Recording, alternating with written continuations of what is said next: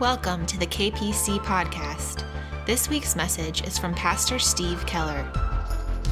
Okay, I want to go back to a verse that we went through last week. Talked a lot about this.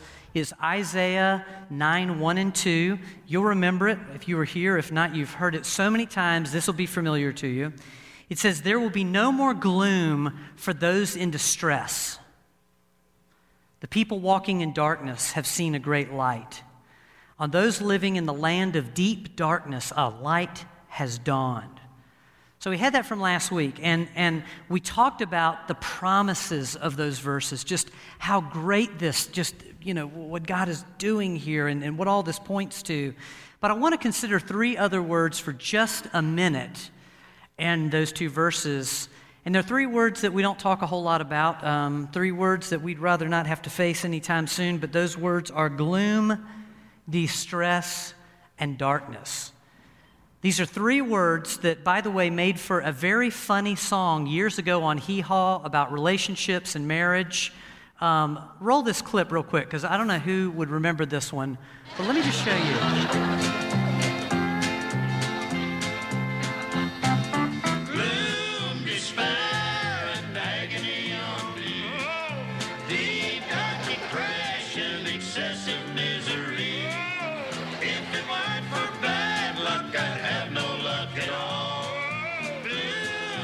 Gloom, despair, and agony on me. My wife was so unhappy she started to pack. But I figured I could get us back on the right track. So I give her a weekly allowance, but you fellas know how that is. So she spent it before I had a chance to borrow it back.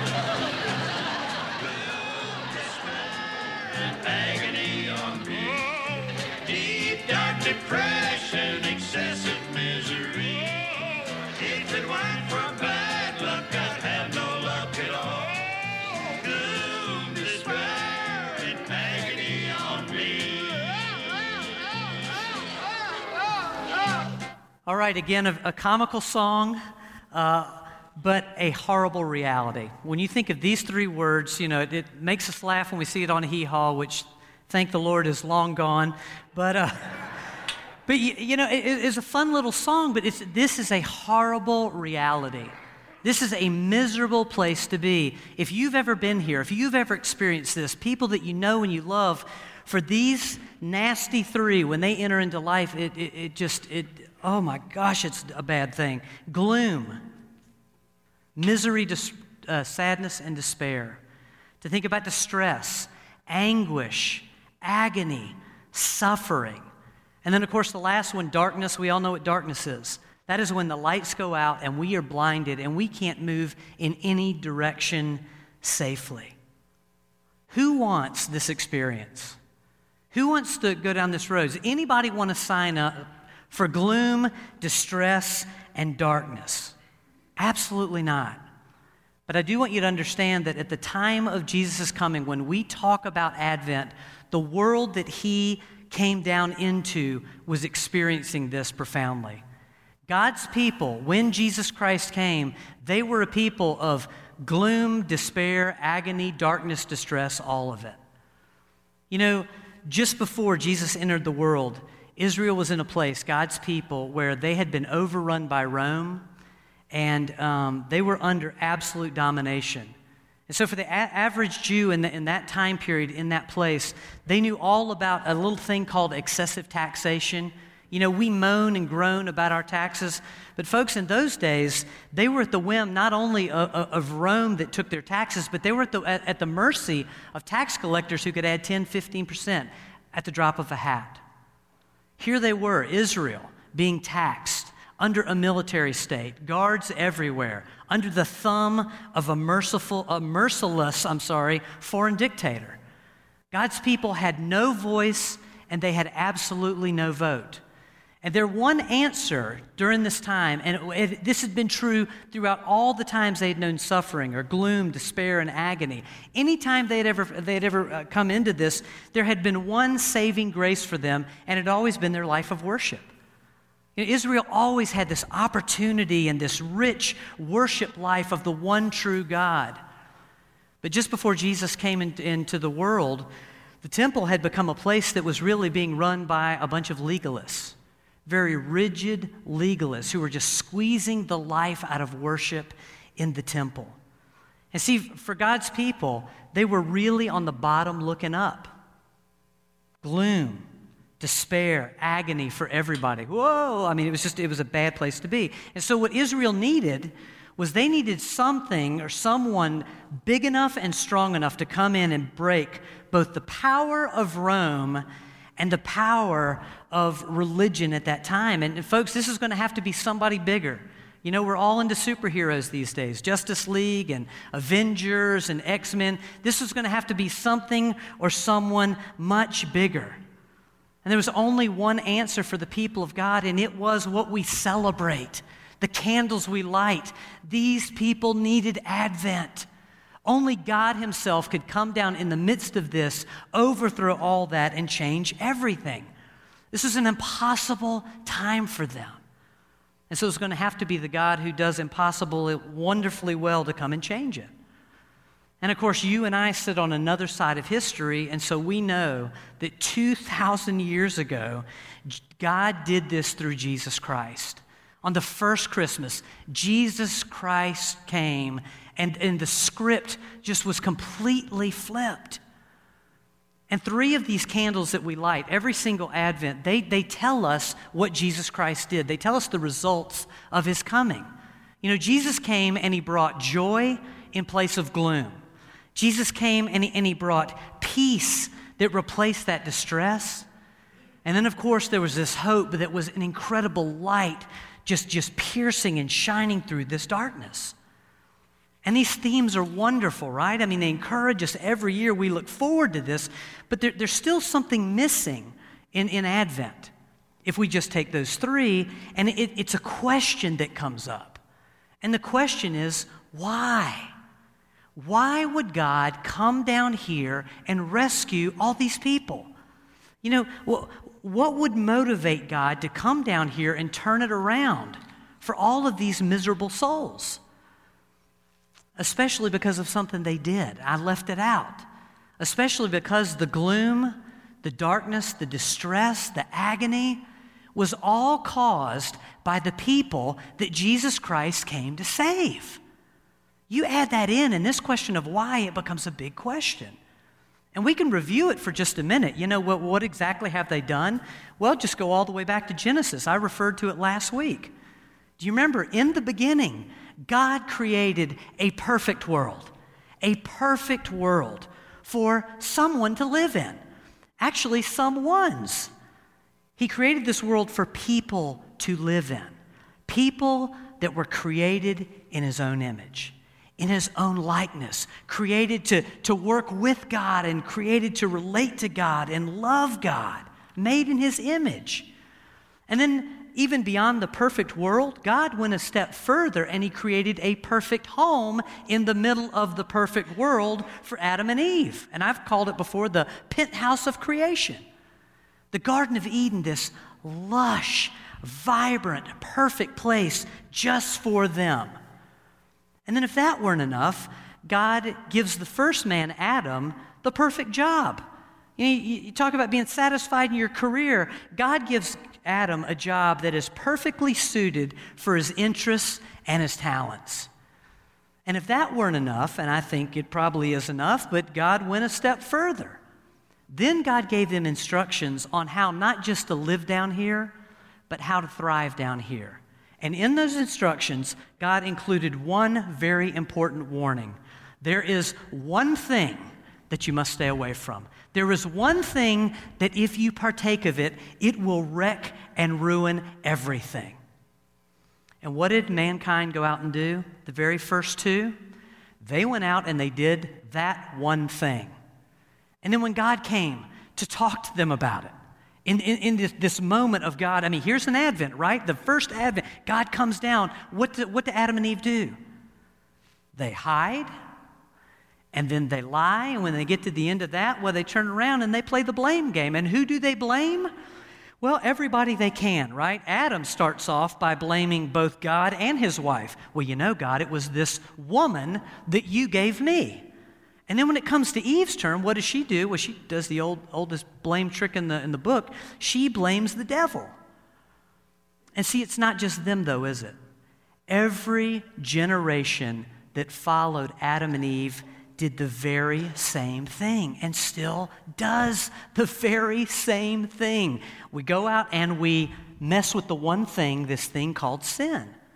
And so, again, the question for you and I is why? Well, why would God do this? Why would He rescue these people who caused all this in the very first place? Why would God come down here and rescue a people like this?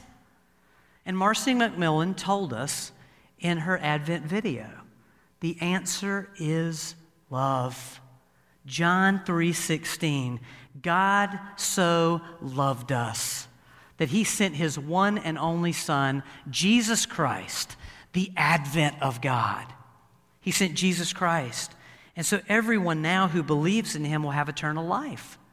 God sent Jesus not to condemn the world, which a whole bunch of us would have done, but he sent Jesus Christ to save the world. And then here's another question that Neil actually already answered without looking at my notes. I don't know how you pulled this off, Neil, but you did. Where did God get this kind of love from? You know, where, where did God go to access a love so great that it would rescue all of us? And the answer is nowhere.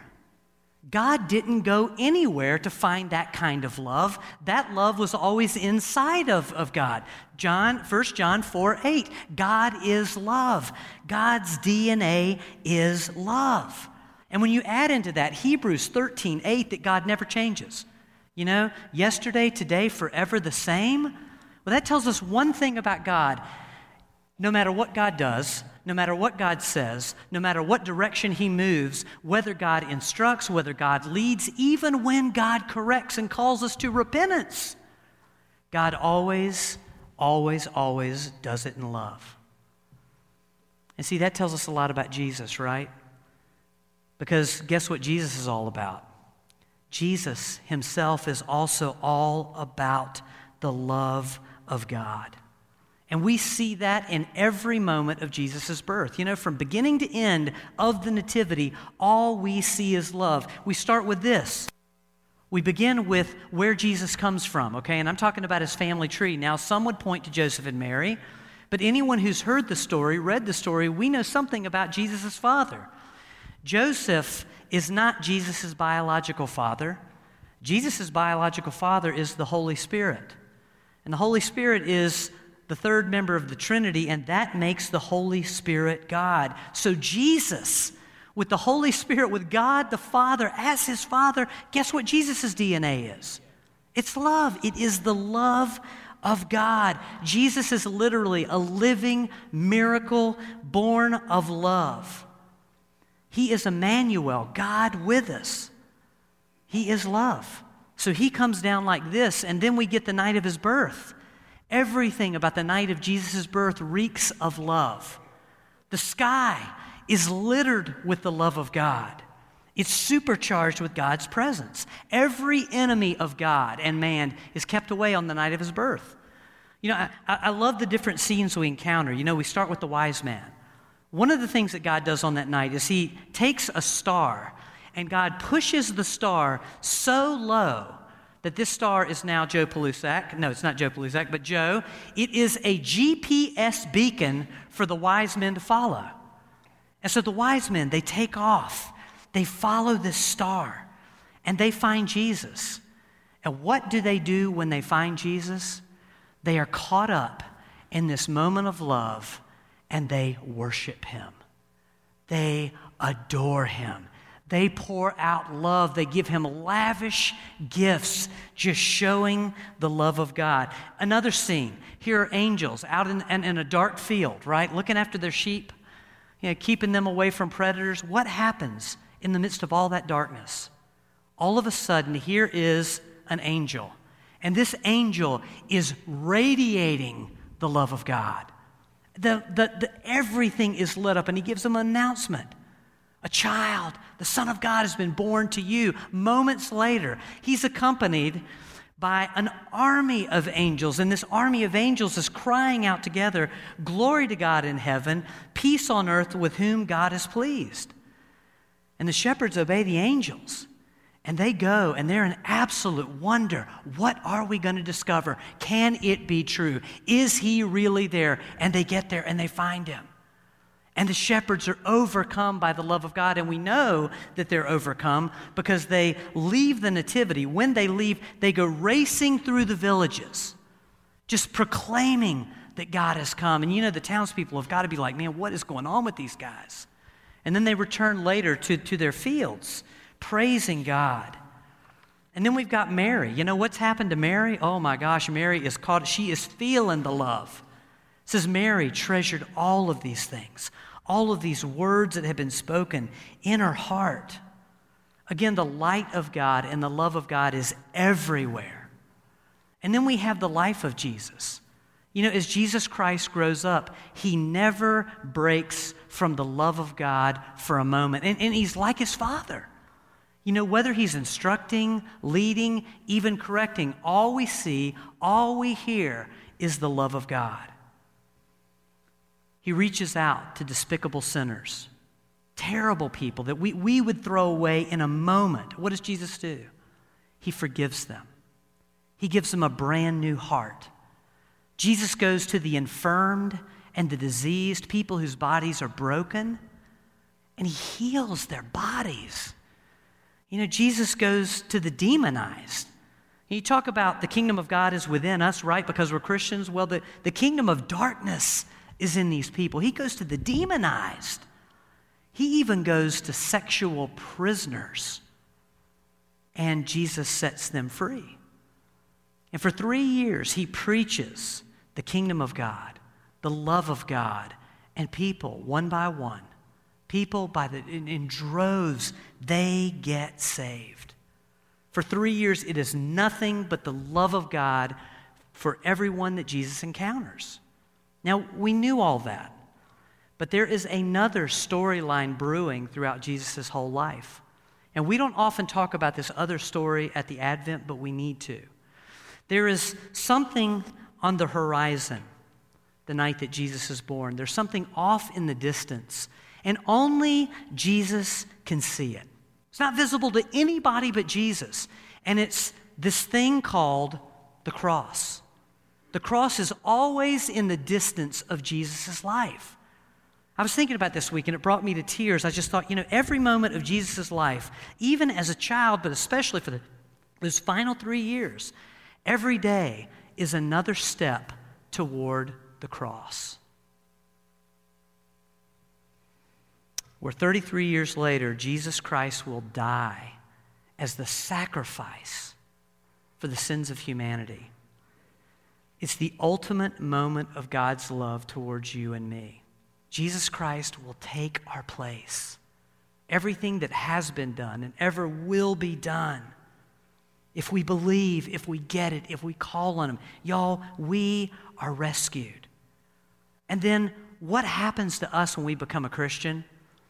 Do we have a ticket to heaven? Absolutely, but so much more than that happens to us. Every one of us who says yes to Jesus Christ we are given the love that this candle represents. This love is ours. We get a new heart.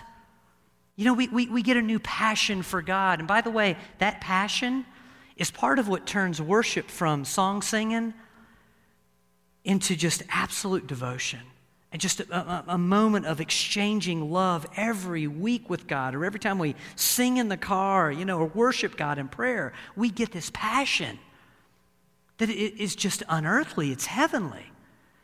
We also get something else. Another benefit of the love of God and this salvation is we get a compassion for other people.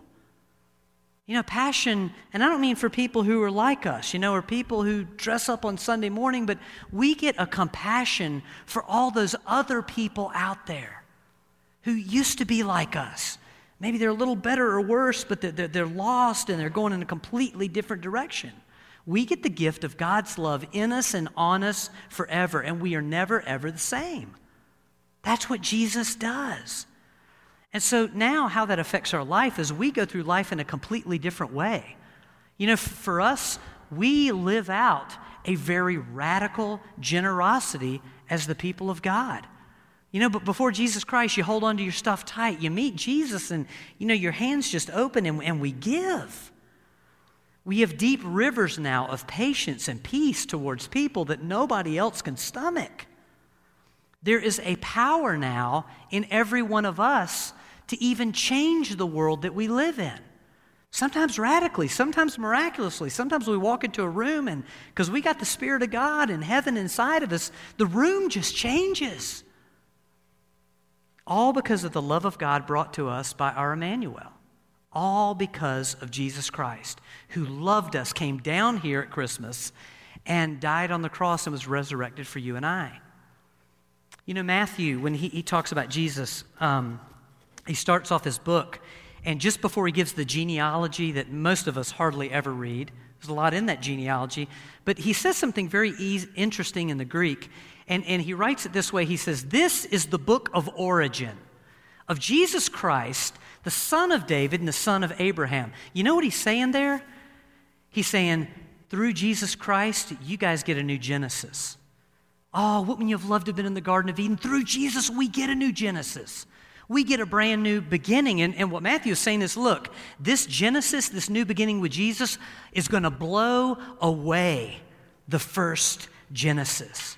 He's going to revive you, He's going to resurrect you, He is going to annihilate your gloom, your despair, and your darkness. Uh, he will come and He will feed His flock like a shepherd. He's going to come and he's going to carry his lambs in his arms and hold them close to his heart from this moment on forward in, because of the cross of Jesus Christ. And I want to go back just a paragraph and talk about something else real quick.